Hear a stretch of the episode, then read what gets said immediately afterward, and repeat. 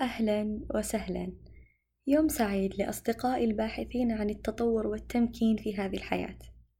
عادة ما أبحث عن الصفات اللي تساعدني للوصول للاستقرار النفسي وعرفت بعد بحث مضني بأن التسامح من الأشياء القوية جدا بالتأثير على الاستقرار وخصيصا استقرار حالتك النفسية.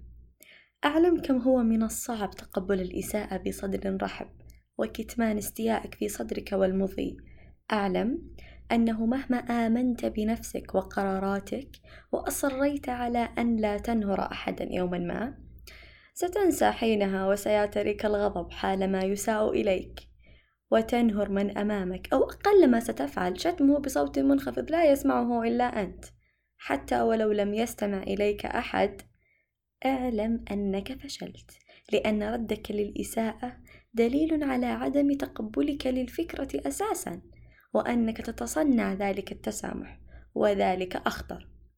ذات يوم وأثناء عمل المتواصل لأرضي شخصا ما لم يرى من تعبي شيئا وظل يشتم ويبحث عن أدنى الأخطاء لينتقدني.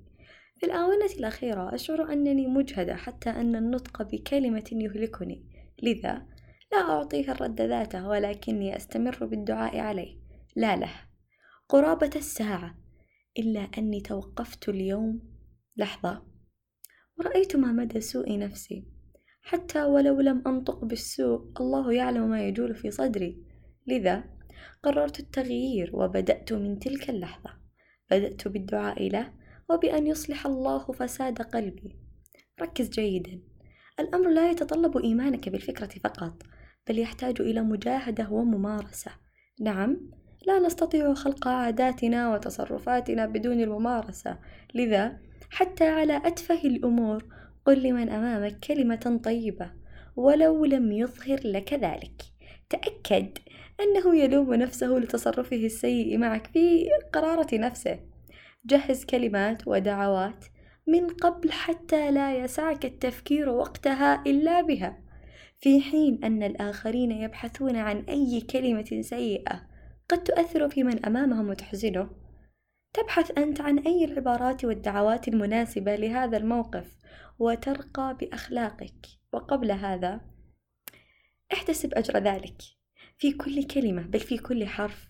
واعلم إن نجحت في هذا الأمر أن الله اختارك لذلك وأنك من المحظوظين حيث نجحت في تربية وتدريب نفسك على شيء لم يستطع الكثيرون عليه وأولهم محدثتكم. أنا أحمد الله كثيرا على ذلك. لنجاهد لنغير عاداتنا وكلماتنا الفضة لنغير من أنفسنا ولو قليلا. لنقتدي بمحمد صلى الله عليه وسلم فعلا وقولا حيث كان أشد الناس تسامحا في هذه الدنيا. سعدت حقيقة لكوني جزءا من يومكم وشكرا لاستماعكم.